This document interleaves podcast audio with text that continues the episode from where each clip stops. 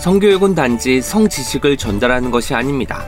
기본적으로 성교육은 관계에 대한 교육을 바탕으로 합니다. 대인관계 능력, 공감 능력이 근본인 만큼 국가나 사회적 차원에서 한번 반짝하고 끝낼 수 있는 성질이 아니지요. 앞서 말씀드린 대로 가정에서, 일상 속에서, 대화 속에서 지속적이고 일관된 훈련을 통해 이루어집니다.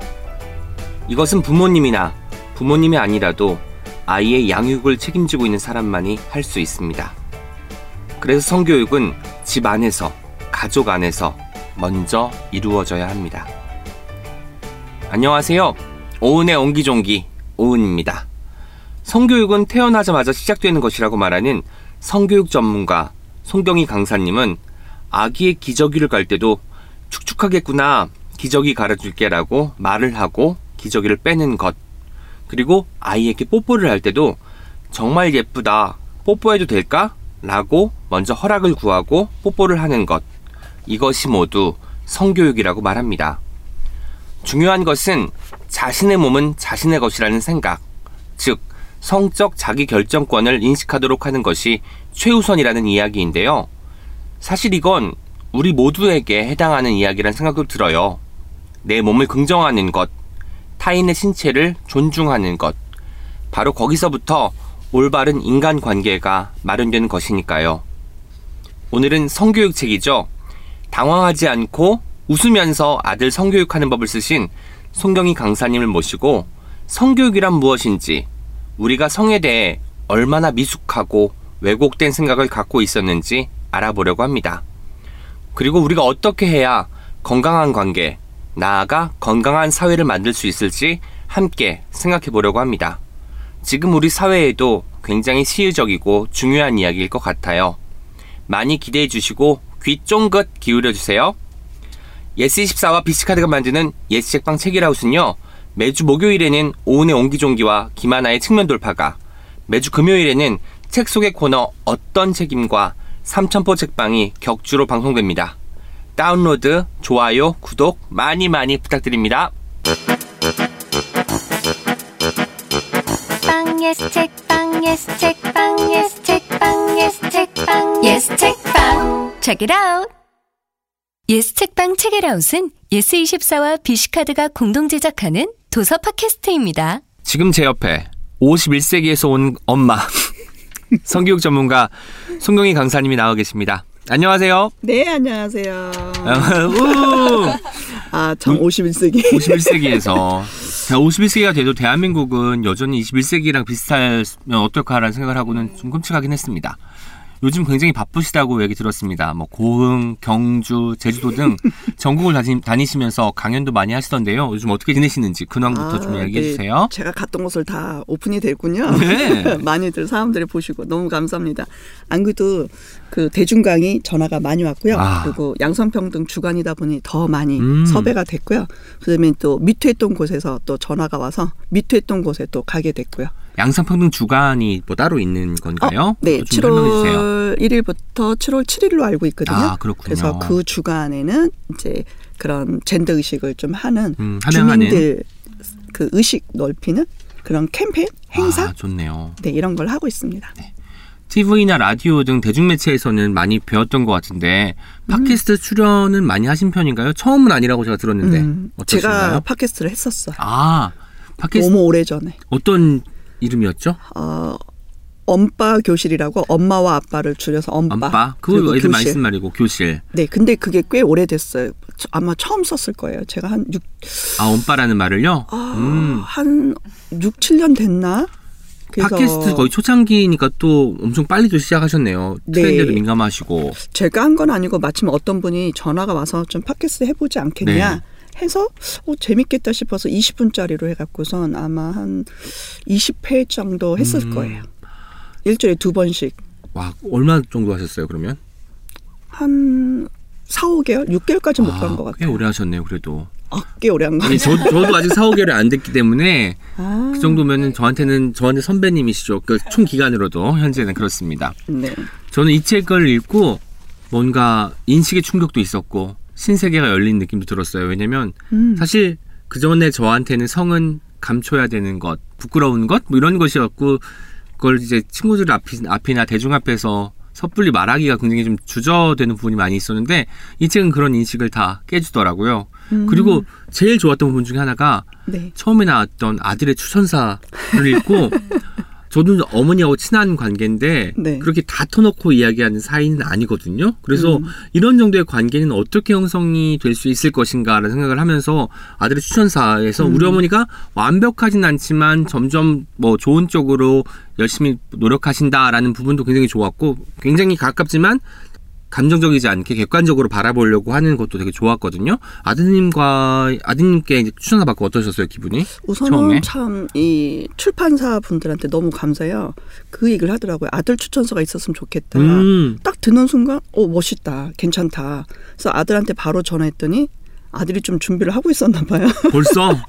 뭐 십 분 만에, 어, 너무 빨리 써서, 야, 너 이게 성의 없게 쓸래? 그랬더니, 아니라고. 나 엄청 고민해서 쓴 거라고. 와, 준비를 했네요. 아마도 제 생각에는 출판사 쪽에서 먼저 연락을 하지 않았을까 싶어요. 아드님한테. 그리고 이제 컨펌 차원에서 강사님께 연락을 하지 않았을까 생각해봅니다. 네, 저도 추천 글을 보고 보자마자 울었거든요. 아, 너무너무, 어, 얘가 이렇게까지 생각하고 이런 것들이, 그러니까 엄청 뭐랄까요, 담백하게 저를 소개한 것 음. 같은 느낌? 그리고 그냥 솔직하게? 그냥 저는 되게 좋았어요. 저는 제일 좋았던 게 또 엄마로 인해 내가 지금 이렇게 그래도 제법 괜찮은 사람으로 있을 수 있다, 이런 부분을 읽고는 음. 아, 역시 정말 교육은, 뭐 성교육뿐만 아니라 모든 교육은 부모님의 영향을 받지 않을 수 없는 것이구나 라는 생각을 음. 해봤습니다. 네. 아, 예. 아들 가, 고마워요. 네. 다들 추천서 때문에 책이 많이 팔린다. 네. 아니면 책 자체가 워낙 좋습니다. 그리고 본격적으로 인터뷰를 시작하기 앞서 저희가 준비한 손경이 강사님 소개를 해드릴 거예요. 기대해 주세요. 저희가 좀 조사를 많이 합니다. 자, 소개 나갑니다. 성교육 전문가, 젠더 감수성 강사, 오십일 세기에서 온 엄마.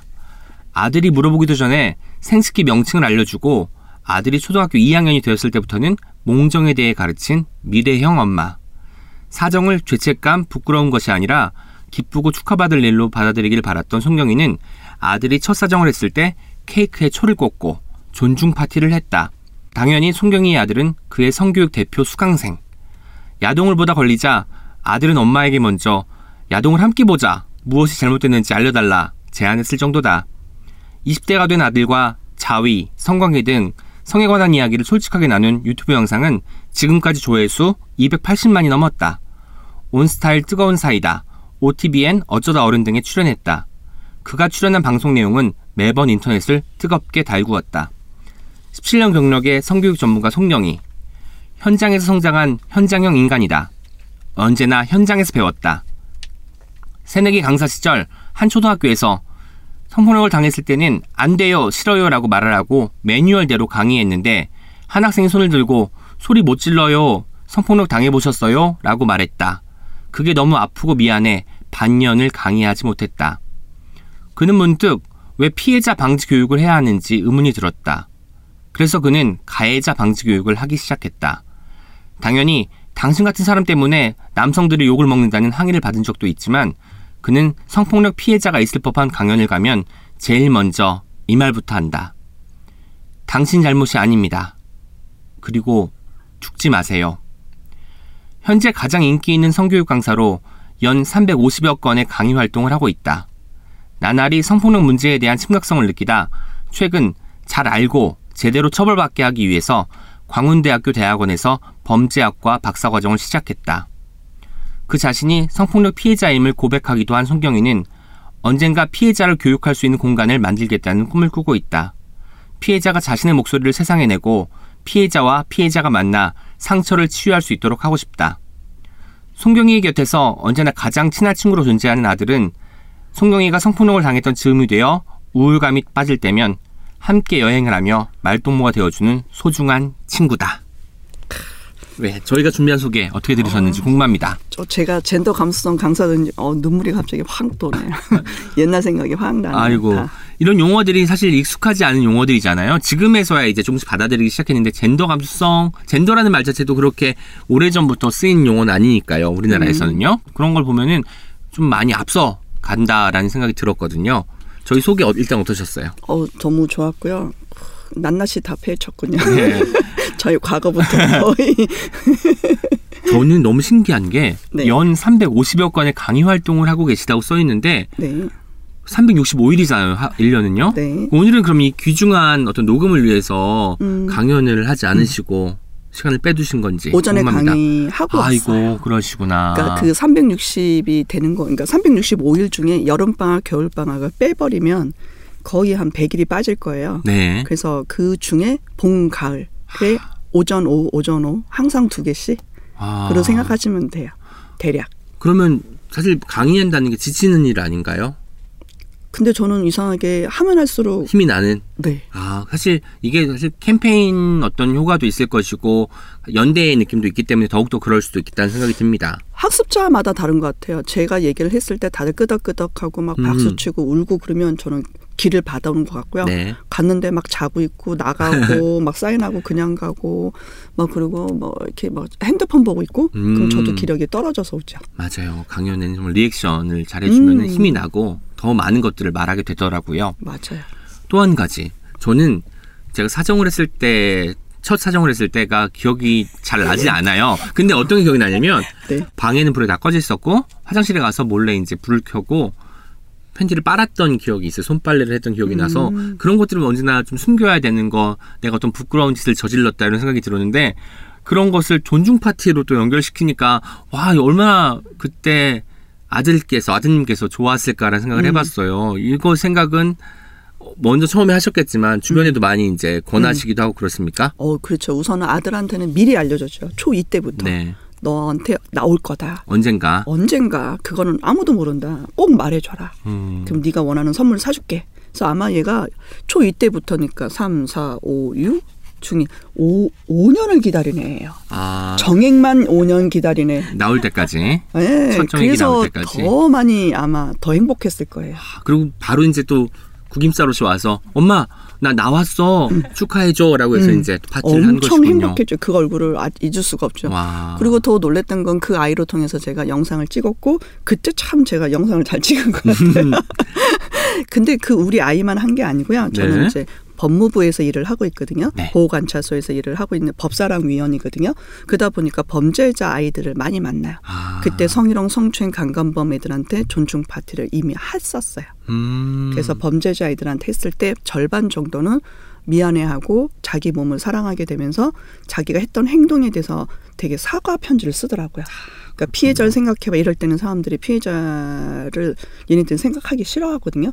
근데 자기 자신을 돌아보는 걸 얘기를 하면서 정액 사랑하는 법을 하고 남자의 발기에 대해서 왜 발기가 되는지 음. 왜 이런 문제가 터졌는지를 통해서 혹시 너나 존중 파티 해봤니? 이런 애들이 한 번도 와 부끄러운 거 아니에요. 이런 거 왜 이런 거 하냐 막 그랬는데 하나둘씩 하다 보니 애들이 의외로 돌아온 애들이 있었어요. 편지가 아. 달랐어요. 원래는 저희가 법무부다 보니까 항상 마지막에는 편지를 쓰거나 소감문을 쓰거든요. 네. 그중에 제 거가 제일 프로그램이 다양해요. 그중에 음. 제 프로그램이 좀 세고 강하고 임팩트가 있었는지 애들이 제 얘기를 많이 적었대요. 하다 보니 제가 프로그램을 계속 유지했던 거가 있었어요. 역시 성교육 강사는 그 많은 프로그램 중에 좀 유지가 많이 돼요. 왜냐면 어떤 것은 숨겨야 된다고 많이 이제 알고 있는 것들을 이게 왜 숨겨야 될 일이냐라고 말할 때 뭐 저항도 있겠지만 실제로 그 교육을 받은 사람들은 그 전으로 돌아가기 힘들 것 같아요. 이게 음. 부끄러운 것이 아닌데 왜 사람들이 쉬쉬했지? 왜 모르는 척하고 지나갔지? 이런 과정들을 더 잘 알려줬으면 내가 나를 긍정할 수 있었을 텐데 라고 생각할 수 있는 계기가 되지 않았을까 어쨌든 싶어요. 그것도 있어요. 일반 아이들 중에 그 얘기를 많이 하더라고요. 어, 이렇게 편하게 말하는 강사 이렇게 편하게 해도 되는 어른 음. 그리고 이런 얘기를 해도 되나 되나 싶은데 다 받아주는 어른은 처음 봤다고. 그때 제가 수없이 많이 어른들이 많이 바뀌어야 되겠다라는 생각을 많이 하게 됐어요. 저희도 지금 만난 지 삼십 분 정도밖에 안 되는데 제가 뭔가 굉장히 편하고 다 털어놓을 것 같아요. 뭐 아, 그래서 그래요? 뭔가 그런 느낌 때문에 음. 많은 분들이 이제 강의를 듣고 감명도 받겠지만 개인적으로 와서 상담도 하고 싶은 사람이 되지 않으셨을까라는 생각을 해봤습니다. 열심히 노력할게요. 네, 저희 오은의 옹기종기의 인터뷰는 조금 특별하게 진행이 됩니다. 먼저 인터뷰 시작 단계에 딥 앤 슬로우 질문을 드려요. 딥 앤 슬로우, 그러니까 깊고 천천히 생각해야만 답할 수 있는 질문이고요.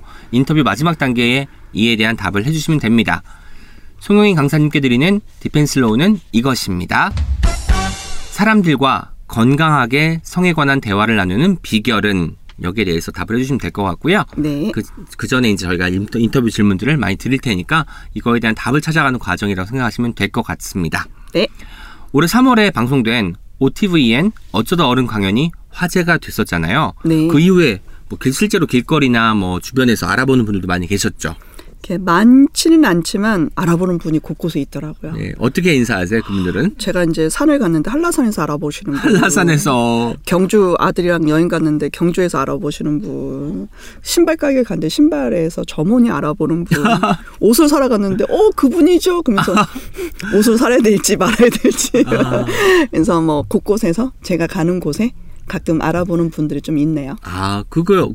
알아보실, 알아봐 주실 때 기분이 네. 어떤지도 궁금해요. 처음에는 좀 음. 부끄러울 수도 있고 이게 뭐지? 라는 생각이 들 때도 있을 텐데. 낯설었고요. 그리고 사람들이 전부 다 저를 연예인 바라보듯이 막 펄펄 음. 날뛰는 걸 봤어요. 연예인처럼 네, 바라봤을 때. 어머머머 말하면서. 그래서 그 반응이 저는 좀 되게 신기했어요. 아, 저는 네. 지금 연예인과 함께 팟캐스트를 녹음하고 있습니다. 축복받은 존재입니다.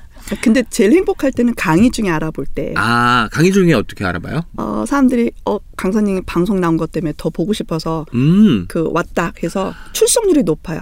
그러니까 아, 제 정말 좋은 강의에 데죠. 출석률이 높아지니까 그건 너무 좋더라고요. 저도 유튜브 영상들을 찾아보면서 이분이 강의한다면 찾아가겠다라는 생각이 들 정도로 귀에 쏙쏙 박히면서 쉽게 그리고 재밌게 설명을 해주시는 게 너무 인상적이었어요. 네. 최근 인터뷰 보니까 젠더 감수성 강사라고 소개를 하시더라고요. 네. 보통은 저희가 지금까지는 성교육 강사 또는 성교육 전문가라는 소개를 많이 들었잖아요. 네. 이 명칭 변화에 어떤 의미가 있을까 궁금합니다. 어, 사람들 아마 성교육에 익숙할 거예요. 그런데 그렇죠. 성 안에 봤을 때 이게 남성 중심으로 만들었다는 얘기가 많이 전해지고 있어요. 음. 아까 전에 소개 중에 저를 현장 강사라고 그랬잖아요. 네네. 현장에서 들여다보니 남성, 여성의 역할에 대해서 우리가 너무 잘못 알고 성을 너무 한쪽으로만 쓰지 않았나. 음. 양쪽 다 한 번쯤 고민해보자. 그래서 외국에서는 육, 칠 년 전에 이미 젠더 교육을 하고 있었어요. 아. 우리나라는 성교육이었고 외국은 성 이 아니라 이제 젠더라는, 근데 이 젠더란 말을 우리나라 말로 뭘로 바꿔야 될지 몰라서 그래서 성 감수성 강사로 했긴 한데 왠지 성하고는 아니거든요. 네. 왜냐하면 사회 문화까지 다 갖고 와야 그렇죠. 돼요. 사회적 성 정도로 반, 번역을 많이 하는 것 같은데. 그러니까 뭐냐면 젠더를. 건강, 몸 이것만 하는 게 아니라 사회, 문화, 제도 이런 것까지 갖고 와야 맞아요. 되거든요. 그 안에 그러니까 남성과 여성이 평등하게 갈 수 있는 교육. 그래서 단어도 바꾸고 그러니까 약간의 비판 능력도 있어요.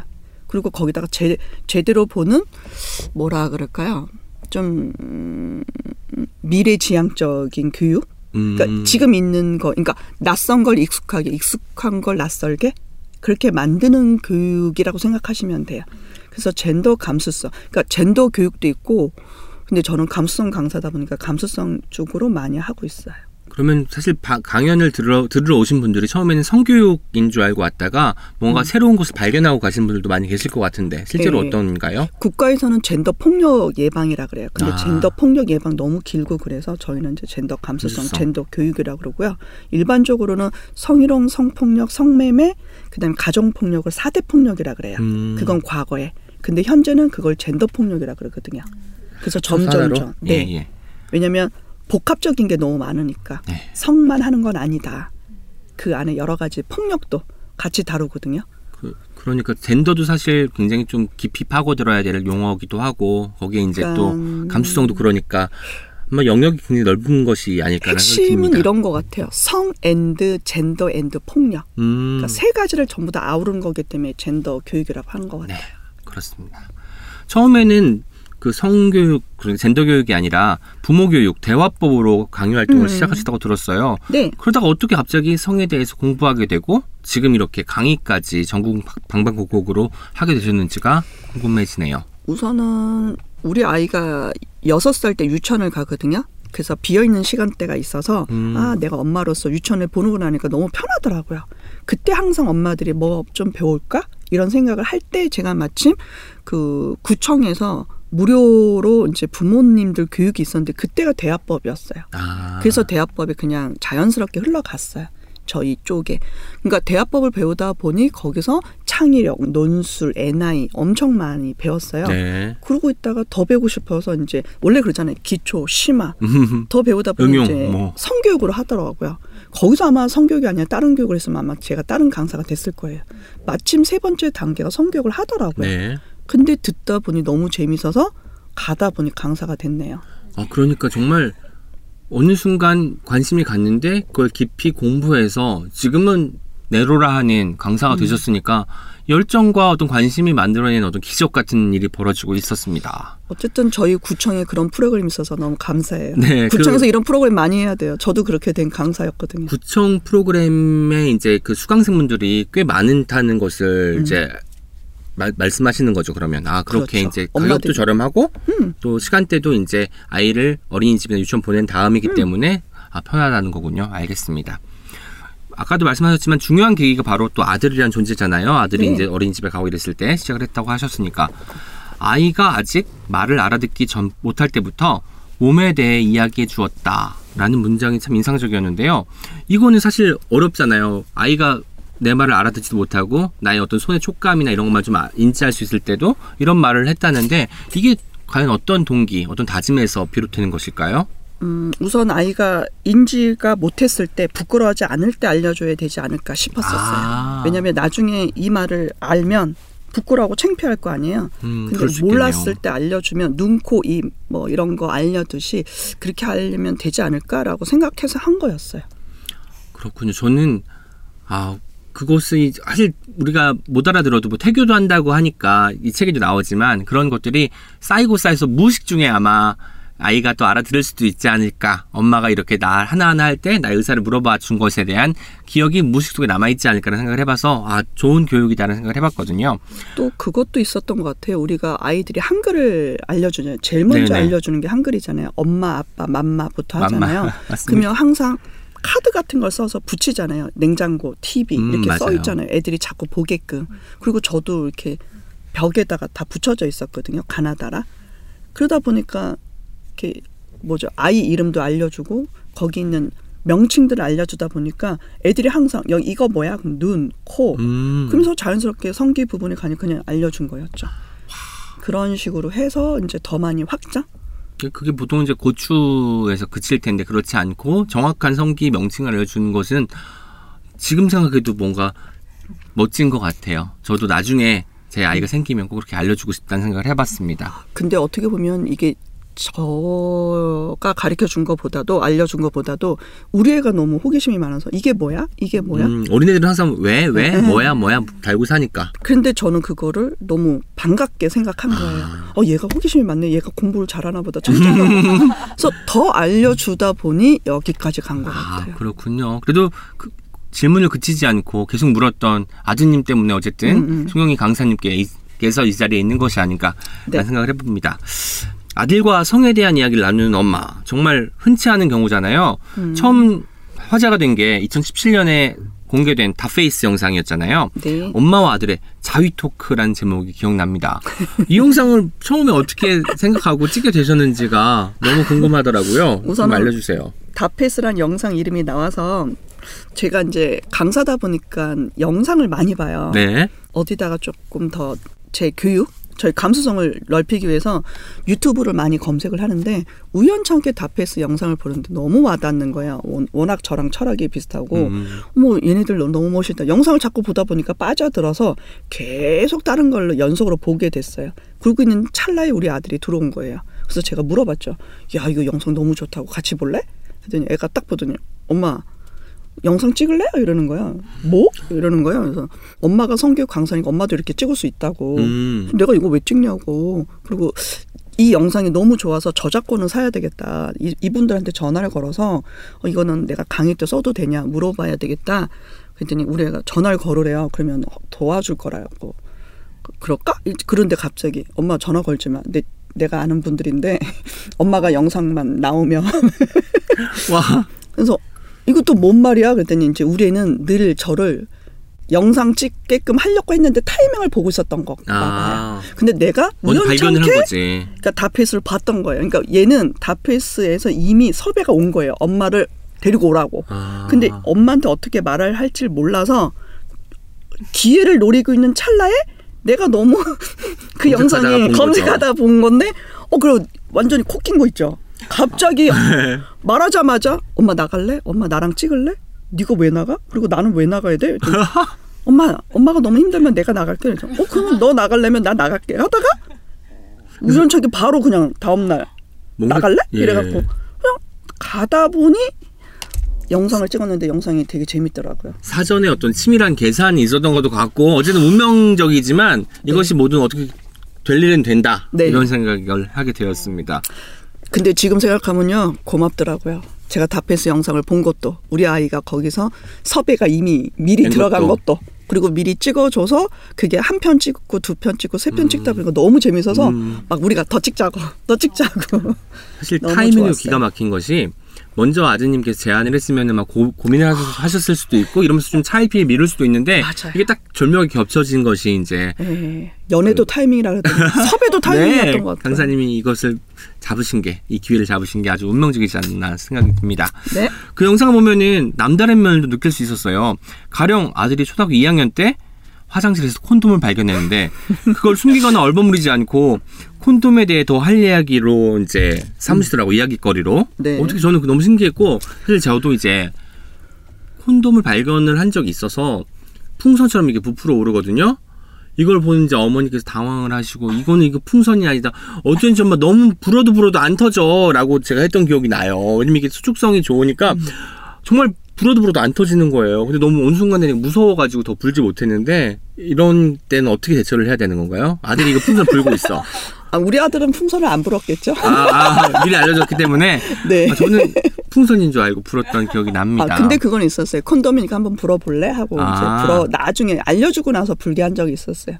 아, 물도 본 적도 있고요. 이게 새나 안 새나 확인하라고. 음. 그 후로 이제 갖고 노는 법도 이제 그러니까 어떻게 보면 교육용이죠. 갖고 노는 게 아니라 교육용으로 이게 가능 질긴가 안 질긴가 아. 이거에 대한 의심이라든지 여러 가지로 한 번쯤 질감부터 시작해서 이제 네, 만져보고 냄새 맡아보고 성분. 물도 넣어보고 어, 모르던 것들을 한번 해보게 했죠. 그러니 저도 이제 그때 그 당시에 이랬던 것 같아요. 불고 나서 엄마 이건 풍선인데 왜 이렇게 미끌미끌해? 음. 라고 했는데 어머니 그걸 수습하기 바쁘셨다는 것 같고 저도 이제 그 순간에 어머니 표정을 보니까 이거를 더 물어서는 안 될 것 같다는 생각이 들어서 음. 더 묻지 않았던 기억이 납니다. 아마 그게 핵심인 것 같아요. 제가 성에 대해서 좀 부끄러워했고 저도 죄책감이 있었는데 아까 말한 교육을 이미 받아놓은 음, 상태잖아요. 그쵸? 그래서 부끄럽지 않고 창피하지 않으려고 노력을 많이 하다 보니 우리 애가 이거를 했을 때 아니 아니 이제 외웠죠. 막 부끄러운 거 아니야. 알려줘야 돼요. 혼자 약간의 연기도 했었어요. 그때는 솔직히 좀 자기 암시 이런 게 필요했을 것 같아요. 그렇기 때문에 그게 이제 지금의 손경이 강사님의 몸과 마음을 만든 어떤 계기가 되지 않았을까 싶습니다. 네. 저는 이 책 당황하지 않고 웃으면서 아들 성교육하는 법을 읽어보니까 여러 가지 구절들이 기억에 남는데 처음에 먼저 부모가 먼저 음. 아이와 고민을 나누라고 이제 말씀하시기도 하고 성교육은 건전한 성습관과 건강한 인간관계를 갖도록 도와주고 훈련하는데 그 목적이 있습니다라는 구절도 있잖아요. 네. 건강한 인간관계라는 음. 말이 굉장히 마음에 와닿던데 이런 표현이 사실 네. 남성 대 여성이 만나는 자리 혹은 남성 대 남성, 여성 대 여성이 만나도 이런 어떤 그 긴장과 이런 관계성을 생각하지 않으면 안 된다라는 말씀을 하실 건가요? 어 그거 있는 것 같아요. 여자를 여자로 보고 남자를 남자로 보는 사람들이 있어요. 그러다 보니까 음. 오해가 생기고 그거를 너무 함부로 폄하하는 사람들이 있어서 네. 인간 대 인간으로 만나면 답이 있지 않을까. 아. 그래서 어떻게 보면 어, 인간을 여성으로 바라보기 때문에 성희롱이 발생하거든요. 네, 그렇죠. 그리고 인간을 바라보지 않고 남성으로 바라다 보니까 폭력이 일어나는 것 같아서 사람이 사람끼리 건강하다면 음. 그러니까 나랑 똑같은 그러니까 완벽하지 않고 이분도 고민이 많고 이 사람도 어딘가는 아프지 않을까라고 받아들이면 뭔가 답이 풀리지 않을까 싶어서 인간 대 인간의 교육법이 저는 성교육이라고 젠더교육이라고 생각을 하게 된 거였죠. 와, 남성과 여성의 이분법이 아니라 모든 사람은 인간이니까 인간으로서 바라보면 거기에 이제 해결책이 있을 것이다라는 말이 음. 굉장히 와닿고 저도 앞으로 이런 시선으로 사람들을 바라봐야 될 것 같아요. 음. 그러니까 손경이 강사님도 여성으로서의 손경이가 아니라 음. 손경이라는 사람 음. 바로 바라봐야 될 것 같아요. 음. 그리고 또 많은 인간관계 중에서도 특히 부모와 자식의 관계에서는 솔직함과 신뢰가 중요한 것 같아요. 왜냐면 그 사실 가장 시간을 오랫동안 보내는 존재들이기도 하고 네. 그럴 땐 사실 어떤 거는 트러블이 생기기도 하고 그럴 텐데 그런 것들을 어떻게 잘 조율을 할 수 있을까요? 보통의 어머니들이나 아버지들은? 우선은 아까 전에 물어본 거 고민하고 이거랑 같이 연결을 시키면 고민을 나누라 그랬잖아요. 네. 성만 알려줘서는 애들이 성을 잘 따라오지는 않아요. 음. 그래서 우선은 관계가 먼저 좋아야 되고 관계가 좋은 다음에는 고민을 얘기를 해요. 나의 아픈 거, 나의 힘든 거 그거를 부모님들이 해결해주면 그 다음에 아까 말한 대로 솔직하게 신뢰가 생겨요. 그리고 관계를 잘 만들기 위해서 일단 일상적인 이야기를 많이 하고 음. 나의 어떤 뭐 이런 것들을 털어놓다 보면은 엄마 근데 난 걱정이 있어 고민이 있어 라면서 그런 얘기를 하다가 결국 그것이 성적인 어떤 고민까지도 연결된다 음, 이런 음. 말씀인 거죠. 아 그렇구나. 저는 그래서 거기서 멈춰버렸군요. 난 생각이 든, 그래서 듭니다. 어머님들이 그러는 거예요. 어 저기 존중 파티를 보고 너무 따라하고 싶었는데 애들이 싫어하더라. 네, 어, 네. 우리 애는 왜 그런 건가. 그래서 내가 관계 맺기가 안 된 거다. 음. 우선 일상적인 것부터 관계를 맺고 두 번째는 고민을 해결해줘야 된다. 아이가 가장 힘들한 거를 해결해줘야 돼요. 그러면 아이가 무한한 나한테 신뢰가 생기거든요. 음. 그럼 신뢰가 생기면 내 말을 다 믿어요. 네. 그 안 믿으면 엄마가 아무리 알려줘도 애들이 안 믿으면 에이 엄마 시대는 저랬어. 그러면 미, 아무리 좋은 교육도 믿음이 없으면 그냥 사라지거든요. 음. 그래서 그 믿음을 생기려면 아까 말한 대로 고민 해결. 중간 단계가 너무 중요하고 그 다음에 신뢰감 회복. 그러고 나서 성교육. 근데 다들 이거 없이 성교육을 하니 뭐 교육도 안 배웠고 고민도 해결도 안 해줬고 일상의 대화도 없었고 그러니까 애들이 우리 엄마 우리 아빠 변태 같다고 음, 아. 이상하다고 자꾸 이상한 것만 묻는다고 그러니까 애들도 두렵고 무섭고 안 알려주는 음. 거죠. 숨기려고 한 거고. 저도 근데 어머니와의 관계는 그 두 번째까지는 해결이 된 것 같아요. 일상을 공유하고 이제 사소한 고민, 사사로운 고민들을 다 이제 공유를 해서 이제 해결도 해주셨는데 음. 그 사이에 또 뭐가 있냐면 또래 집단에서 이런 이야기는 부모님한테 하면 안 된다는 어떤 이런 분위기 조성이 음. 좀 있어가지고 이런 이야기를 차마 꺼내기가 좀 민망했던 적이 있었거든요. 근데 모든 음. 것이 잘 맞아떨어지면은 결과적으로 그 좋은 사람이 될 것 같아요. 아까 인간 이야기를 하셨으니까. 음. 네. 그리고 이제 아들과 가장 친한 친구라고 서슴없이 말씀하시고 책에 서문에도 쓰셨잖아요. 네. 근데 저 친한 만큼 남다른 에피소드도 있을 것 같아요. 책에 나오지 않는. 음. 왜냐면 다른 집에서는 절대 이런 이야기 안 하는데 우리 둘은 이런, 이런 얘기까지 한다? 같은 것이 있으면 좀 말씀해 주시면 좋을 것 같습니다. 수위 조절 좀 해야 되겠네요. 네, 여기서 센 것도 많이 얘기를 해요. 네. 근데 센 거 얘기하면 사람들이 아마 엄청 뭐라고 할 것 같아서 당황하실 테니까. 너무 당황해서 우리는 그 정도로 신뢰감이 있고 네. 그동안 고민 해결을 많이 해줘서 그 학교에 벌어진 거 그리고 교수 이야기 음. 뭐 교수가 이랬다 저랬다 얘기까지 다 듣고 오늘 식당에서 밥이 뭐 나왔는데 뭐가 맛있더라? 이런 얘기 서로 다 하시나요? 모르겠네요. 와, 아니 정말 이런 얘기 다. 저도 많이 하는 편인데 이렇게까지 집요하고 뭔가 디테일하게까지는 해본 적이 없을 것 같아요. 근데 또 궁금증이 생겼어요. 강사님이 워낙 이제 인기가 좋고 여기저기 이제 일정이 많으실 텐데 그럼 아드님하고 자주 볼 시간이 없을 거 아니에요. 근데 이 이야기를 그렇죠. 아직도 이렇게 나누실 수 있는지가 또 궁금합니다. 우선은 이 방송 나가기 전까지는 저랑 같이 살았고요. 네. 방송 나가고 나서 올해 삼월 일일부로 독립선언을 했어요. 아. 자기가 먼저 선언을 하더라고요. 엄마랑 나랑 떨어져 살아서 자기가 성인 되는 연습을 해야 되겠다고. 그래서 독립선언을 해서 이미 바깥에 나가 살고 있거든요. 네, 그리고 지금 그러니까 뭐냐면 제가 얘기를 했어요. 물리적, 물리적으로 너랑 거리를 둬야 되고 심리적으로 거리를 둬야 부모와 자식과는 건강하다고 알려는 줬는데 이렇게 독립을 할 줄은 음. 미리 심리적 거리를 뒀더라고요. 아, 그렇구나. 그걸 어렸을 때부터 알려주긴 했어요. 언젠간 독립을 해야 된다. 하나씩 하나씩 준비하자고. 했는데 이제 우선은 돈을 끊을 거고 너랑 나랑 이제 뭐 이런 것들을 이렇게 계획을 세웠어요. 삼 개월마다 음. 아니 삼 년마다 그것이 이제 어떻게 순차적으로 진행이 될지를요? 예, 예. 먼저 경제관념부터 저는 이제 그걸 끊기 시작했죠. 음. 너가 사 학년을 다니면 등록금까지는 대주지만 사 학년까지는 안 대준다. 이 년까지만. 그리고 삼 년 사 년은 네가 알바를 해야 된다. 그중에 내가 절반은 대준다. 나머지는 네가 알아서 해라. 그리고 네가 가장 저거한 건 핸드폰은 이제 끊기 시작할 거다. 음. 네가 쓰는 거는 내가 왜 돈을 내야 되냐. 그래서 내가 일 년 이 년까지는 핸드폰을 하거나 그 두부터는 핸드폰 사줄 수 있으나 핸드폰 비용은 네가 내라. 야. 그래서 스물네 살까지는 핸드폰 비용을 내고 스물다섯 살부터는 이제 핸드폰을 끊기로 했고요. 그러니까 하나씩 하나씩 이제 계획을 미리 음, 네, 애들은 이걸 들으면 좀 뭐라고 할래나? 근데 이거는 우리 아들하고 저하고 경제관념, 심리관계 이거를 미리 이 년 삼 년 전에 미리 알려줘요. 이런 이런 걸 할 거다. 그럼 얘가 엄마 조금만 일 년도 아니면 엄마 오십 퍼센트만 아니면 육십 퍼센트만 해서 네고, 네고를 시도하죠. 네고를 해서 아들은 네고를 시도하죠. 이 년, 이 년 정도의 시, 이거를 미리 알려주죠. 음. 계획을. 그렇기 때문에 갑자기 단절되는 게 아니라 순서가 있잖아요. 마음의 그렇죠. 준비도 될 것 같고 응. 그러다 보면 경제관념도 생기고 아 내가 이 돈이 필요하니까 아르바이트를 해야겠구나라고 음. 마음 먹을 것 같아요. 그게 어떻게 보면은 어른이 되는 또 과정 아닐까 싶은데. 그리고 그냥 무작정하게 끊는 게 아니라 계획을 하나씩 하나씩 해서 이제 스물아홉 살까지를 계획을 넓게 네. 잡았죠. 군대 갈 때, 군대 가기 전, 학교 갔을 때, 뭐 했을 때. 그리고 너랑 나랑 같이 살 수 있으면 사는데 네가 나가면 어떻게 나갈 건데 그때는 얼마를 비용을 하겠다. 이렇게 해서 그냥 대략 그러니까 일, 이, 삼 이럴 때 이럴 때 이럴 때 이렇게 해서 했죠. 워낙 변수들이 많으니까. 와, 송영희 강사님 집에는 매뉴얼이 있을 것 같아요. 몇 살 때 어떻게 해야 되고 이런 것들이 나오는데 연결된 질문 같아요. 그래서 이 책을 보면 사실 아들 성교육과 딸 성교육이 그렇게 달라, 다를 필요가 없다라고 말하면서도 음. 그동안 달랐다는 점을 감안해서 아들 성교육은 또 달라야 된다고 얘기를 하셨잖아요. 그게 어떤 맥락인지 뭐 대략은 감이 오는데 좀 자세히 설명해 줄 수 있을까 합니다. 우선은 아들하고 딸하고는 저는 한꺼번에 같이 알려주는 걸 더 좋아해요. 네. 왜냐하면 아들 따로 딸 따로를 해서 과거의 성을 이렇게 알려줬거든요. 왜냐하면 아들은 아빠 가는 게 더 좋다.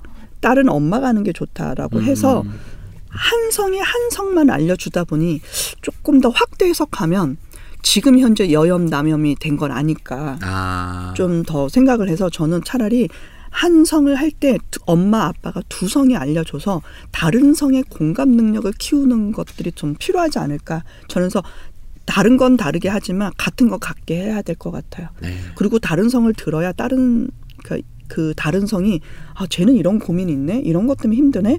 그럼 우리가 할 수 있는 건 뭐지? 한꺼번에 성장했으면 좋겠어요. 맞아요. 사실 중학교나 고등학교 때 저희 여중, 남중, 음. 여, 여고, 남고 이렇게 갈리면서 상대에 대해서 알 수 있는 기회가 차단되니까 네. 이상한 경로를 통해서 그걸 접, 접하게 음. 되니까 정보가 왜곡되고 잘못된 지식을 습득하는 것 같거든요. 그렇게 확대 해석하면 돼요. 그래서 저는 오히려 그거가 지금의 남염, 여염을 만든 문화가 아닐까라고 아, 조금 그렇군요. 확대해봐요. 그래서 우리나라의 엄마, 아빠들이 한 번쯤 고민을 해서 이거를 지금 심각한 상태까지 갔잖아요.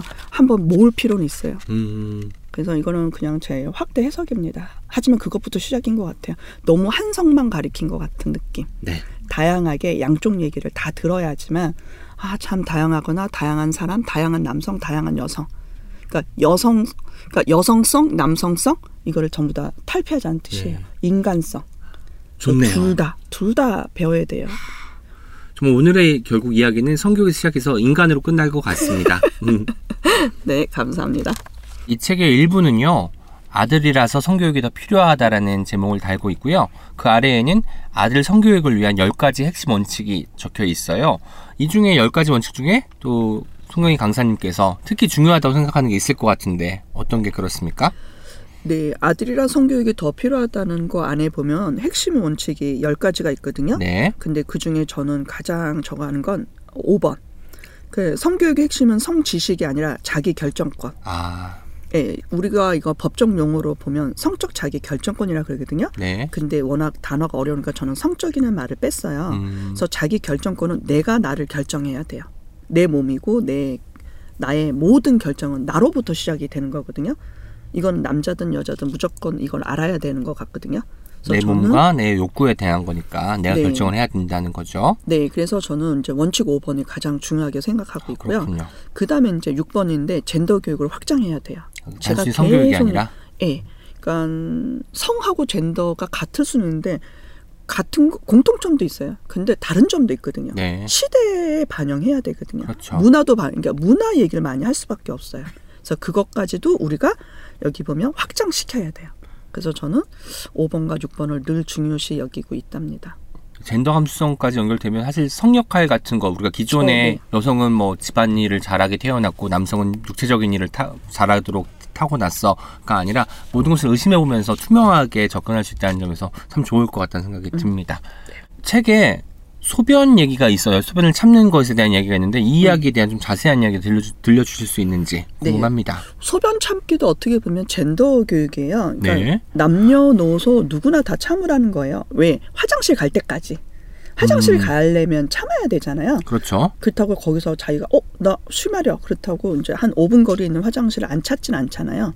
여자도 화장실 가고 남자도 가고 나이 많은 사람도 가고 젊은 사람도. 그렇죠. 우리는 남녀노소 화장실을 쓰게끔 돼 있거든요. 근데 이상하게도 젊은 애들, 특히 꼬마 애들, 음. 어린 애들 거기까지 가기 힘들고 또 워낙 줄도 길고 그리고 여자분들이 떼쓰기도 하고 떼쓰기도 하고 그리고 남자분들이 애를 잘 안 챙기다 보니 엄마들이 애를 챙기다 맞아요. 보니 페트병이나 그냥 바로 하수구나 차 뒤. 근데 여자애들은 그렇지 않거든요. 직접 화장실 끝까지 갖고 음. 가거든요. 그게 어떻게 보면 젠더 교육이 잘못된 거죠.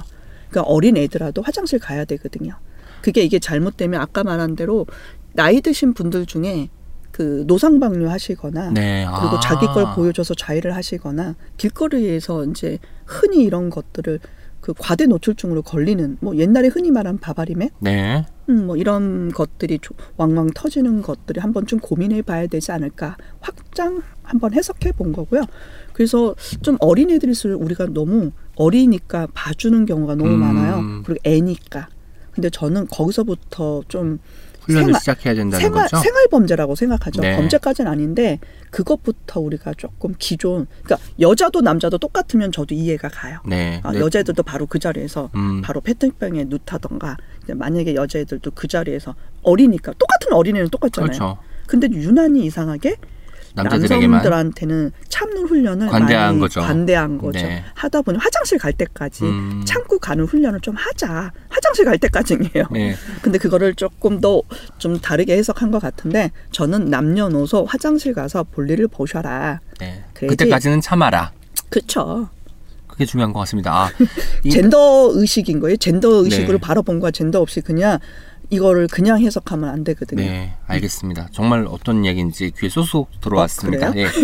저희가 또 어떤 분들이 성교육을 한다면서 저지르는 실수 같은 게 있어요. 물론 할머니, 할아버지들 뿐만 아니라 이제 그 그쵸, 교단인 할머니, 분들도 어른들이 오. 절대로 해서는 안 될 말인데 한다거나 이런 말들이 있을 것 같아요. 뭐 화장실 가거나 아니면 목욕탕을 가거나 아니면 옷을 갈아입을 때 어우 곤욕석 고고 뭐 아직도 그러더라고요. 고추 음. 따먹자. 고추 음. 있네. 아유 남자 거 한, 그러니까 한번 컸나 안 컸나 확인해 보자. 음. 이런 것들에 의해서 남성들도 피해자가 너무 많거든요. 그렇죠. 그거에 크게 대해 이제 그게 크게 강박감도 있고 그리고 왠지 봐도 될 것 같이 어른들이 너무 이렇게 그냥 벗긴다는 거죠. 네. 뭐 이런 것도 저는 좀 할머니들이 아직은 옛날에 남성 중심 교육을 하다 보니 음. 그런 거에 대한 성기 중심으로 너무 남성 그러니까 이런 것도 문제라고 생각하죠. 네. 많이 어른들이 바뀌긴 했는데 그래도 애들이 이 얘기를 아직도 해요. 현장에서는 화장실 그러니까 목욕탕을 갔거나 화장실 갔을 때 남자들끼리도 어 자식 크다 작다 음. 이런 얘기를 서로 하고 있는 거 보면 음. 아직도 성기 컴플렉스가 남성들끼리는 콤플렉스가 있으니까 자랑하고 싶은 거거든요. 어떻게 보면은 저는 이 책을 다 읽고 나니까 근데 오히려 이런 생각이 들어요. 뭐 콤플렉스 얘기도 했지만 내 몸을 정말 내가 긍정하고 사랑해야겠다. 음. 이런 생각이 들었어요. 그러려면 나 자신을 오롯이 받아들이는 것도 필요하겠죠. 근데 음, 내 몸을 긍정하고 사랑하는 방법이 따로 있을까요? 왜냐면 성인들도 제대로 성, 그 성교육을 받고 젠더 교육을 받고 자라난 사람이 별로 없을 테니 말입니다. 그렇죠. 그래서 자들 자기 몸을 학대해요. 다이어트를 한다던가 맞아요. 아니면 어디가 안 이쁘다고 얘기를 한다던가 그리고 비교해요. 남들하고 비교하거나 그래서 이게 어디서부터 왔을까 했을 때 성교육인 것 같아요. 음. 왜냐하면 있는 그대로 사랑하라 그랬거든요. 그리고 그거에 대해서 자신감을 갖고 그리고 이렇게 태어난 거에 대한 그러니까 걸어다닐 수 있는 거, 뭐 볼 수 있는 모든 것들에 대해서 그러니까 저 또한 저를 좀 싫어했어요. 목소리가 좀 거칠잖아요. 왜 나는 여잔데 목소리가 이렇게 거칠지? 근데 이제 젠더 교육을 받고 나니 어, 이 거친 목소리가 너무 좋은 거예요. 왜냐하면 강사다 보니 마이크 목소리가 너무 좋더라고요. 아. 그러면서 다른 시선으로 가게 된 건 젠더 교육이었어요. 음. 그러면서 어? 그러니까 몸 하나하나가 다 그러니까 저는 쳐다보게 돼요. 거울을 보면서 쳐다보면서 그래, 아, 얘도 늙어가고 있네. 어, 얘도 아름답다. 그러니까 자연적으로 늙어가는 거에 대한 아름다움인 거죠. 그래서 좀 다른 시각으로 제가 몸을 긍정으로 바라보게 됐죠. 저 또한. 아들도 그렇고. 저도 참 어떤 많은 생각이 듭니다. 우리가 다이어트다 뭐 혹은 그 헬스클럽에 가서 엄청나게 많은 운동을 하잖아요. 근데 그건 과시를 하기 위해서. 건강하기 위해서 운동하는 건 괜찮은데 남한테 비교하거나 자기를 네. 학대해서 하는 거는 한 번쯤 고민을 해보자. 맞아요. 건강을 위해서 하는 건 저는 적극 찬성해요. 그렇죠. 본인이 예. 원해서. 근데 우리는 아, 이렇게 비교 어, 아니면 폄하, 비하 그리고 특히 외모가 많거든요. 네. 몸매. 이거에 대해서는 젠더 교육에서는 엄청나게 많이 항상 교육하고 있거든요. 모든 몸은 소중하다. 그렇죠. 네. 모든 인간이 소중하듯이요. 네. 근데 배우다 보면 소중한, 그러니까 많이 배우고 알면 사건을 많이 칠 것 같잖아요. 네. 오히려 성은 그렇지가 않아요. 아. 배우면 배울수록 인성이 더 튼튼해지지. 음, 더 조심하게 되고. 근데 사람들은 잘못 되고. 이거를 알게 되면 더 적극적, 개방적, 음. 섹스를 좀 문란하게 할 것 같다. 아이고. 그렇게 생각을 좀 오해하시는 분이 있더라고요. 음. 근데 제가 볼 때는 제대로 배우면 제대로 안 배운 것 같긴 해요. 그런 그런 게 전부 다 성교육이고 젠더 교육은 아니거든요. 사람 한 명 한 명 소중하게 여기라 그랬지. 그리고 네. 자기 결정권, 그 사람이 스스로 결정하게끔 옆에서 존중해 주라 그랬지. 그런 교육이 기본으로 있지는 않거든요. 강연도 많이 하시지만 강연을 네. 또 많이 들으러 다니신다고도 들었어요. 지금도 연전하시는지 궁금하고요. 네. 저도 이제 동의하는 부분이 있어요. 말을 잘하려면 그리고 나만의 컨텐츠를 잘 전달하려면 역시 핵심은 듣기에서 오는 것이 아닐까라는 생각이 들었는데 음. 어떻게 생각하시는지 궁금합니다. 네, 저 또한 잘 모르니까 많이 들었어요. 그러니까 이유는 모르면 제가 교육 중독인 것 같아요. 교육 그러니까 중독. 네. 배우는 것과 가르치는 것 둘 다.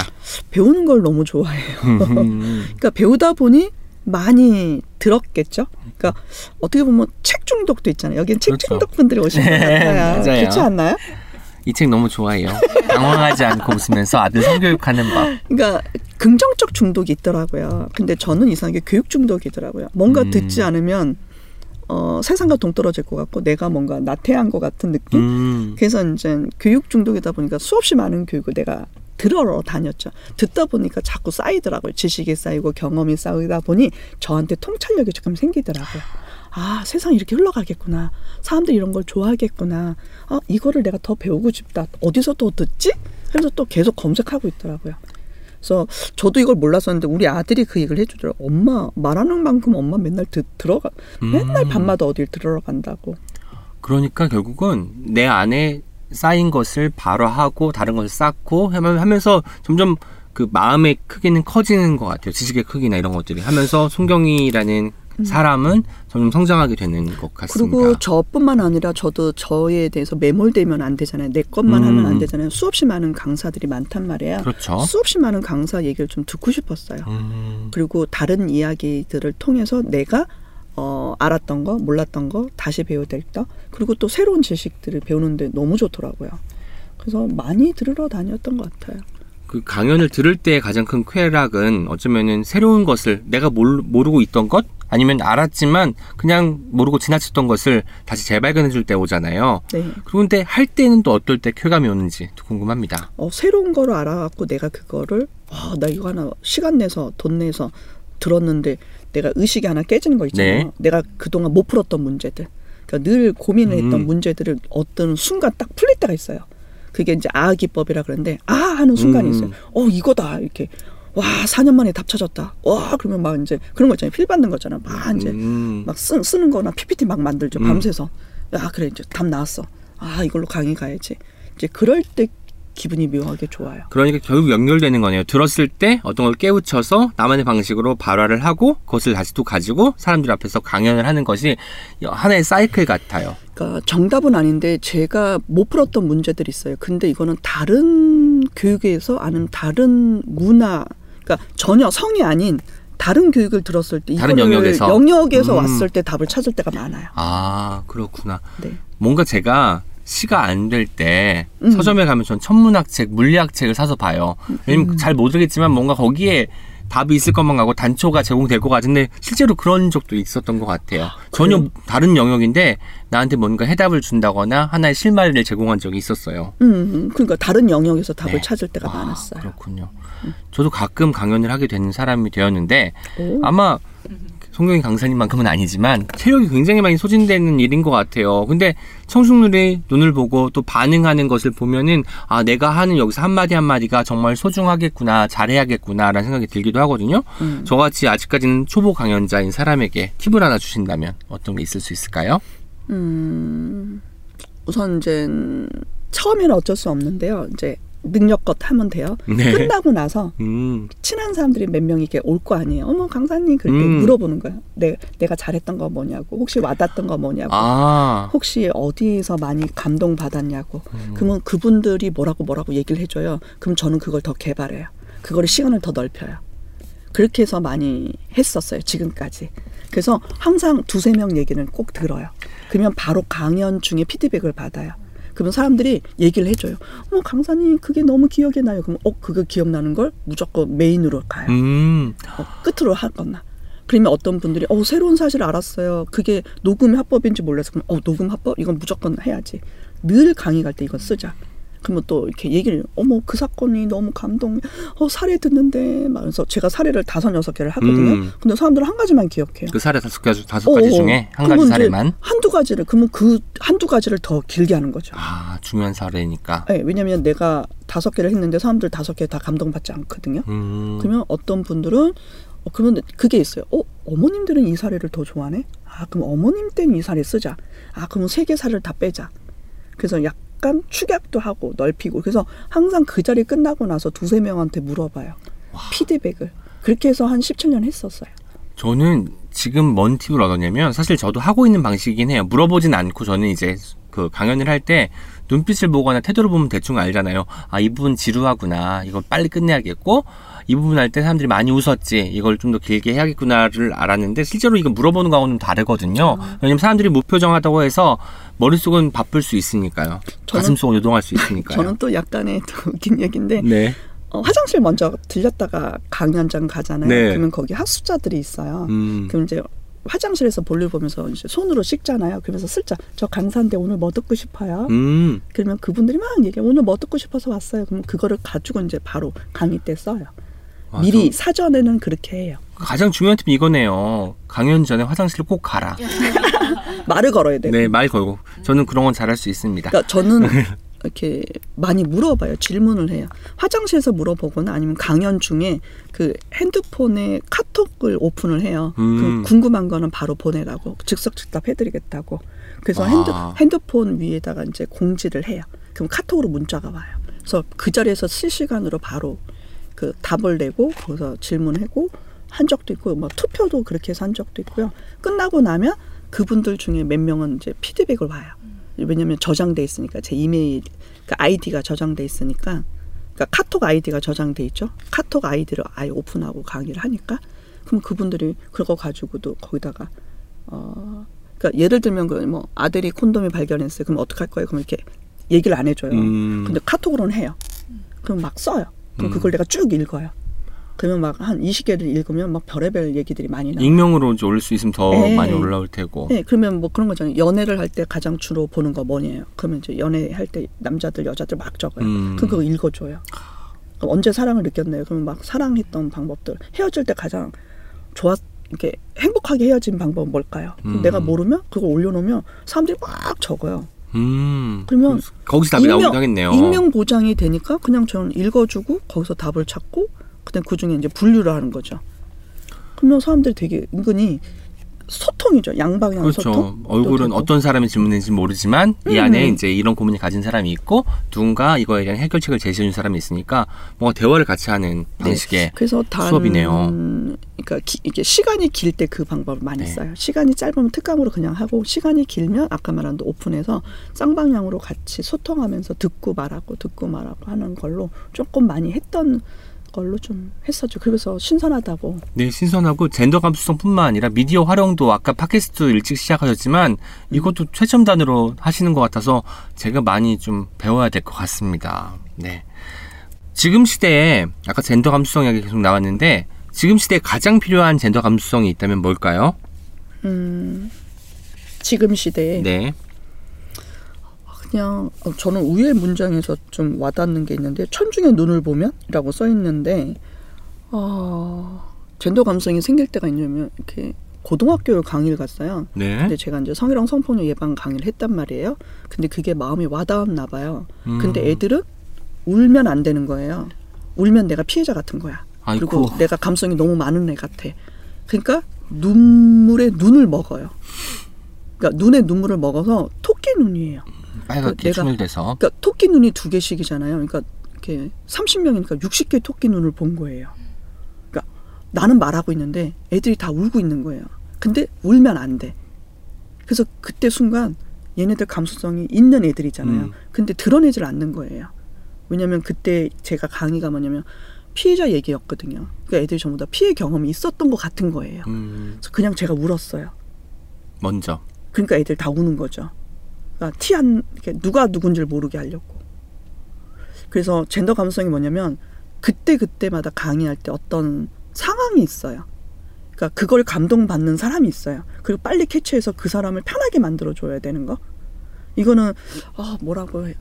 강의 중에 나타나요. 음. 그러니까 이걸 자꾸 교육다, 교육을 받다 보면 타인의 마음을 빨리 읽어서 이거를 그 사람을 행복하게 만들어주면서 강의 때 힐링을 해줘요. 그래서 강의 때 사람들이 그 얘기를 많이 해요.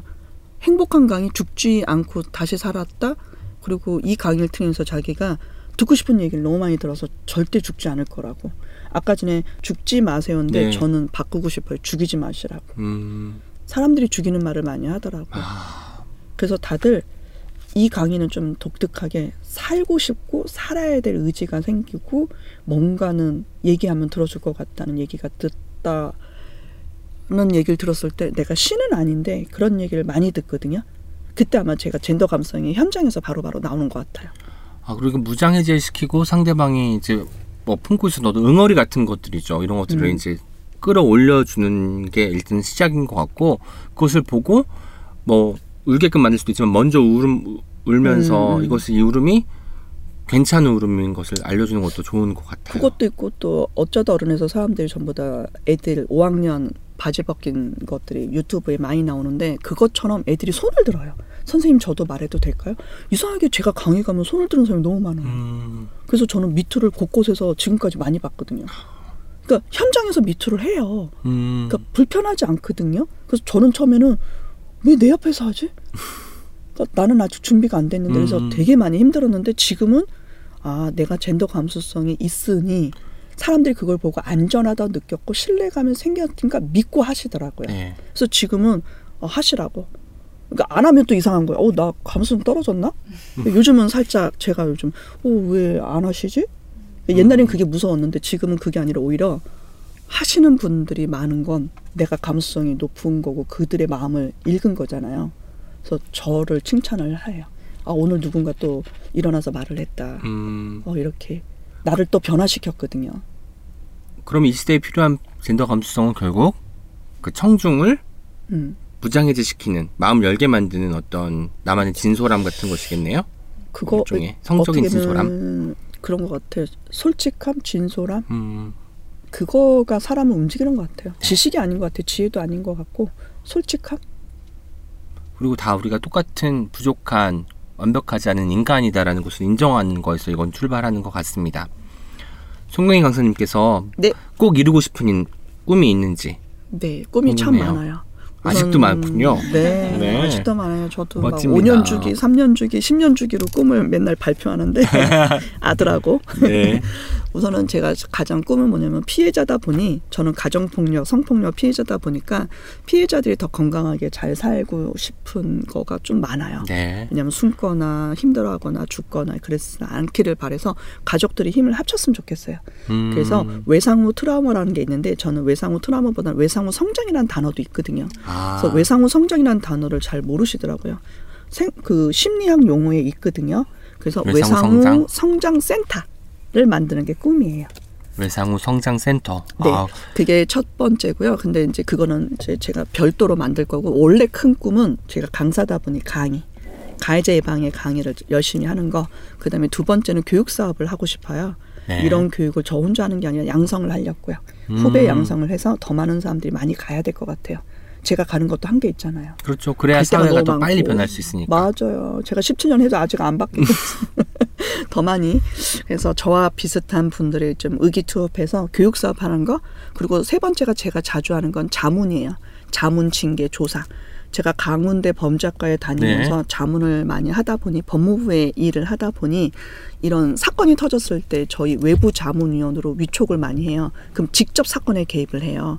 그래서 제가 지금까지 꽤 오랫동안 많은 것들이 직접 사건에 개입을 했거든요. 네. 그러다 보니까 뭐 조사, 자문, 징계 그런 것들에 힘이 있어요. 혼자. 아. 그러니까 내부에서는 너무 손방망이 처벌하잖아요. 근데 외부잖아요. 그리고 제가 감성이 높잖아요. 그렇죠. 그럼 가서 이거는 이 정도가 되겠다. 그리고 이게 성희롱을 볼 수 있다. 이거는 조금 더 사건 조사를 더 해달라. 음. 아 그리고 이거는 징계 늘까요 말까요. 그리고 이거에 대해서 늘 수 있는 권한은 누구한테 있는지. 그래서 이런 것들에 대해서 합의인지 합의가 아닌지. 그리고 합의 그, 그 동의, 동의를 받았는데 이 동의가 어디까지인지. 그럼 다시 조사하자고. 그럼 피해자 가해자 다시 부르자고. 그렇게 해서 이제 많이 질문하고 그러니까 그런 것들에 대해 제 역할이 있거든요. 와. 그래서 저는 자문위원단을 만드는 게 또 꿈이에요. 그렇군요. 예, 왜냐하면 다들 내부에만 경, 부, 이렇게 경력 없는 그리고 이런 거에 대해서 대처 능력이 떨어지는 분들이 많이 하시게 돼요. 음. 그래서 외부하고 이거하고 같이 협력해야 될 것 같아서 그런 위원단을 많이 만드는 게 꿈이에요. 그리고 또 하나는 저는 또 법무부에 있다 보니 가해자를 많이 만나거든요. 가해자 중에도 더 넓게 보면 아들이자 삼촌이자 아빠예요. 그래서 가해자 예방교육도 해서 가해자의 교육도 차리는 게 제 꿈이에요. 가해자들이 가해자 후속 심리치료. 가해가 네, 후속 가해가 없더러. 예, 예. 그러니까 자기 문제, 그러니까 제가 그걸 어떻게 알게 됐냐면 피해자도 그 얘기를 해요. 자기가 솔직하게 다 말해주니 다시는 피해를 안 겪고 싶다. 음. 그럼 가해자도 똑같아요. 선생님한테 이상하게 나의 모든 범죄를 말하게 됐다. 이렇게 다 터놔서 너무 기분이 좋다. 내가 다시는 교도소 안 가게 해달라. 그들도 교도소 안 가는 걸 꿈이거든요. 그래서 그들도 안 가게 젠더 교육을 해야 될 것 같아요. 그래서 그들도 저한테 도움 요청을 많이 하거든요. 그래서 저는 가해자도 도와줄 생각이에요. 단 의식이 있고 젠더 교육을 배울 생각 생각 있는, 있는 사람이면 가해자들도 다 다 달라요. 네. 변화 의지가 있는 가해자는 음. 저는 변화 가능하다고 봐요. 저는 특히 외상후 스트레스나 외상후 트라우마, 트라우마 같은 걸 많이 들었다가 외상후 성장이란 말을 듣고 나서 와 그런 것이 가능하겠구나라는 생각이 듣고 계속 머릿속에 맴도는데요. 오, 그렇죠. 이 단어가 원래 네. 있어서 저는 이 이름을 외상후 성장센터 너무 좋아서. 네, 너무 좋습니다. 네.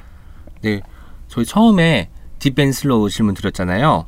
음. 사람들과 건강하게 음. 성에 관한 대화를 나누는 비결은에 대한 답을 마지막으로 들어보도록 하겠습니다. 오늘 저희가 쭉 나눈 이야기에서 답을 음. 혹시 찾으셨는지 궁금하네요. 음. 건강하게 성에 관해 대화 나누는 비법, 저는 비결. 아마 존중 파티에서 존중을 답을 찾으면 돼요. 그러니까 사람이 사람을 존중해줘야 되거든요. 네. 그러면 그 건강하게 인간관계가 될 것 같아요. 아. 근데 우리가 너무 존중을 안 해주더라고요. 그러니까 잣대가 있더라고요. 어떤 잣대, 나만의 잣대에 의해서.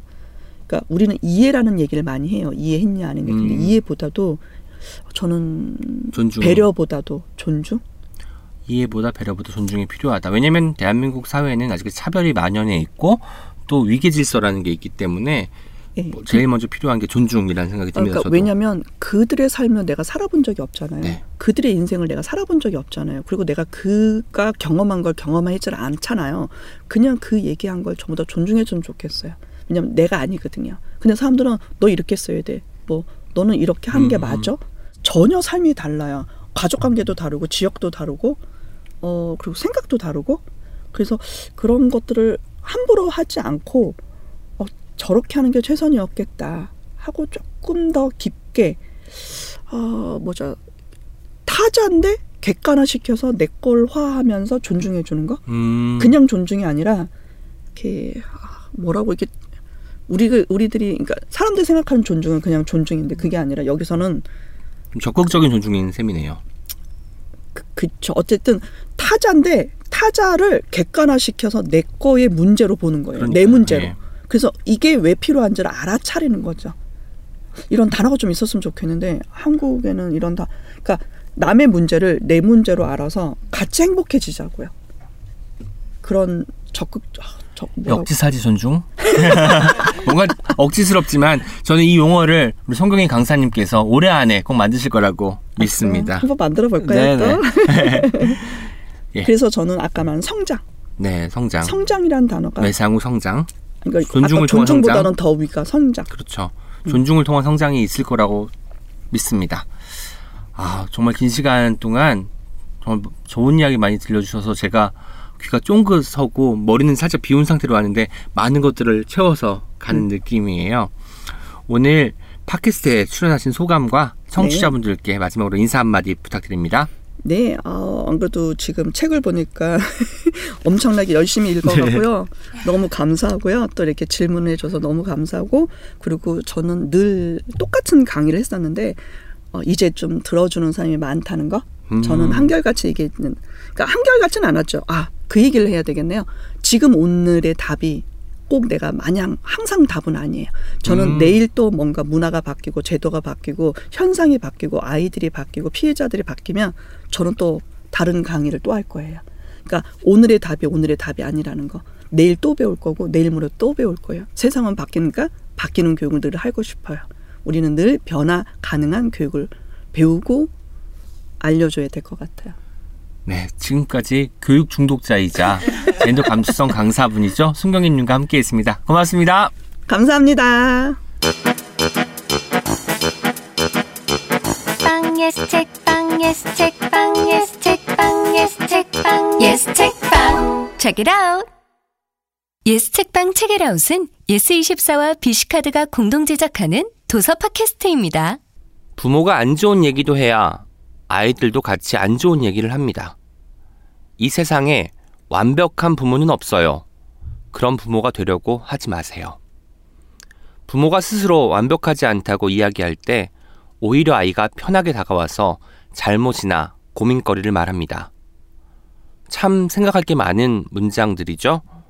손경이 강사님의 책 당황하지 않고 웃으면서 아들 성교육하는 법의 한 부분인데요. 우리는 모두 완벽하지 않은 존재들이잖아요. 그런데도 너무나 쉽게 나이가 많은 사람이 어린 사람보다 완벽에 가깝다고 생각합니다. 절대 그렇지 않은데 말이에요.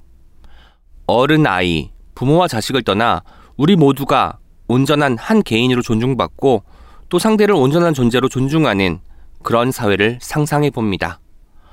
훨씬 숨통이 트이는 기분이에요. 자, 이제 여러분의 목소리를 하나하나 들어보는 댓글 소개 시간입니다. 먼저 팟빵에 올려주신 댓글 소개해드릴게요. 레이차 임미당님께서 오은 시인님 너무 귀여워요. 어린애한테 동화책 읽어주듯 또박또박 말하시는 것 무더위에도 웃게 되네요 이라고 남겨주셨습니다. 제가 말이 빠르고 그러다 보니까 특정 발음이 잘 안되거나 새는 경우가 많은데 방송이잖아요. 그러다 보니까 또박또박 말하는 법을 연습하고 있는데 어떨 때는 좀 국어책 읽는 것 같다고 평가를 받기도 하는데 레이차 임미장님의 말씀을 들으니까 제가 좀 나아지고 있는 것 같다는 생각이 들어서 기쁩니다. 감사합니다. 유은님께서는 오가 여섯 개인 것 같아요. 유님이 어떤 책임 정말 잘 듣고 있어요. 세 분의 이야기를 듣는 것만으로도 즐거운데 추천해 주신 책을 읽고 그 책이 마음에 쏙 들 때 정말 행복해집니다. 전 책 읽는 걸 좋아하지만 말 주변도 글솜씨도 없어서 독서 모임에 나가본 적도 없고 리뷰를 써본 적도 없어요. 책에 대한 감상은 그저 재미가 있다 없다, 좋다 별로다 정도에서 끝이었는데 어떤 책임 덕분에 책을 더 깊게 좋아하게 될 것 같아요? 라고 남겨주셨습니다. 네, 정말 그런 것 같아요. 저희, 저도 사실 처음에 책을 읽을 때 아, 재밌다, 재미없다, 좋네, 나쁘네, 별로네 뭐 이런 식으로 평가를 하다가 그것이 왜 좋았는지 어떤 점이 나한테 다가왔는지를 파악하면서 그 책을 좀 더 좋아하게 되고 다시 펴들게 된 것 같아요. 그래서 정말 좋은 책은 읽을 때마다 또 새로운 게 보이더라고요. 음, 윤님께서 이 책을 어떤 책을 읽고 나서 그 책에 대한 기록을 하실 때 이 책을 읽고 뭐 리뷰를 쓰신다는 느낌이 아니라 어떤 부분이 좋았는지 뭐 한 문장을 찾든 어떤 그 챕터를 찾든 해서 그것을 사랑하고 왜 사랑하게 됐는지 이야기를 하시면 좀 더 더 좋은 그 독서 감상 혹은 뭐 리뷰가 되지 않을까 싶습니다. 그리고 엄한우식님 오랜만에 글 남겨주셨네요.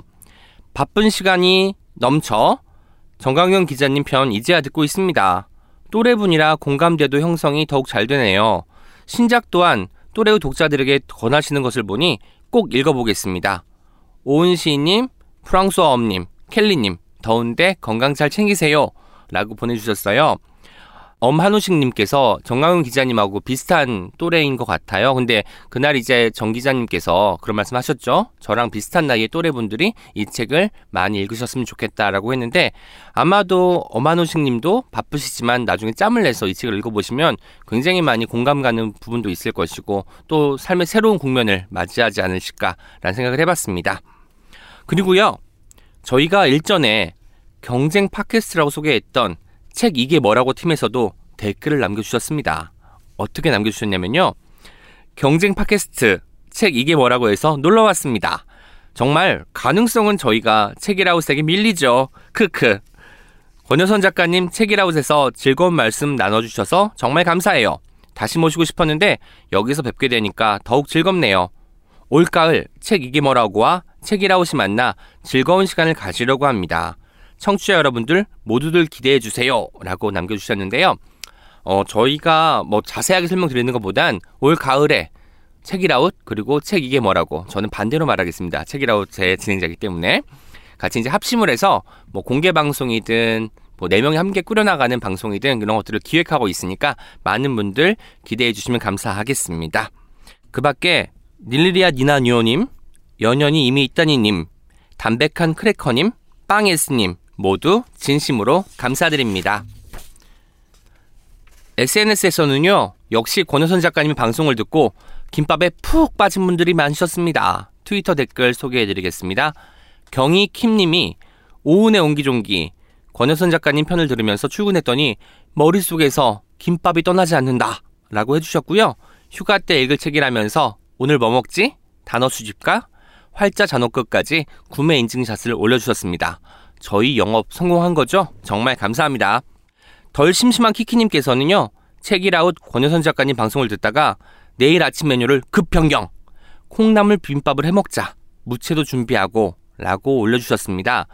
콩나물 비빔밥은요, 고추장을 넣어도 맛있고, 간장을 넣어도 맛있고, 된장을 넣어도 맛있고, 이 둘을 섞어서 만드셔도 맛있을 거니까요, 많이 해 드시면 좋을 것 같습니다.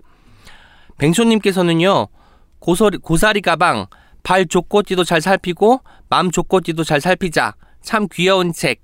책이라웃 어떤 책임? 그냥 믿고 가겠습니다. 라고 인증샷 올려주셨고요. 이 책이 아마 뱅쇼님의 여름 휴가지를 왠지 제주도로 결정하지 않을까라는 생각을 해봤습니다. 늘 애정 갖고 들어주시는 모든 청취자분들 진심으로 감사드립니다.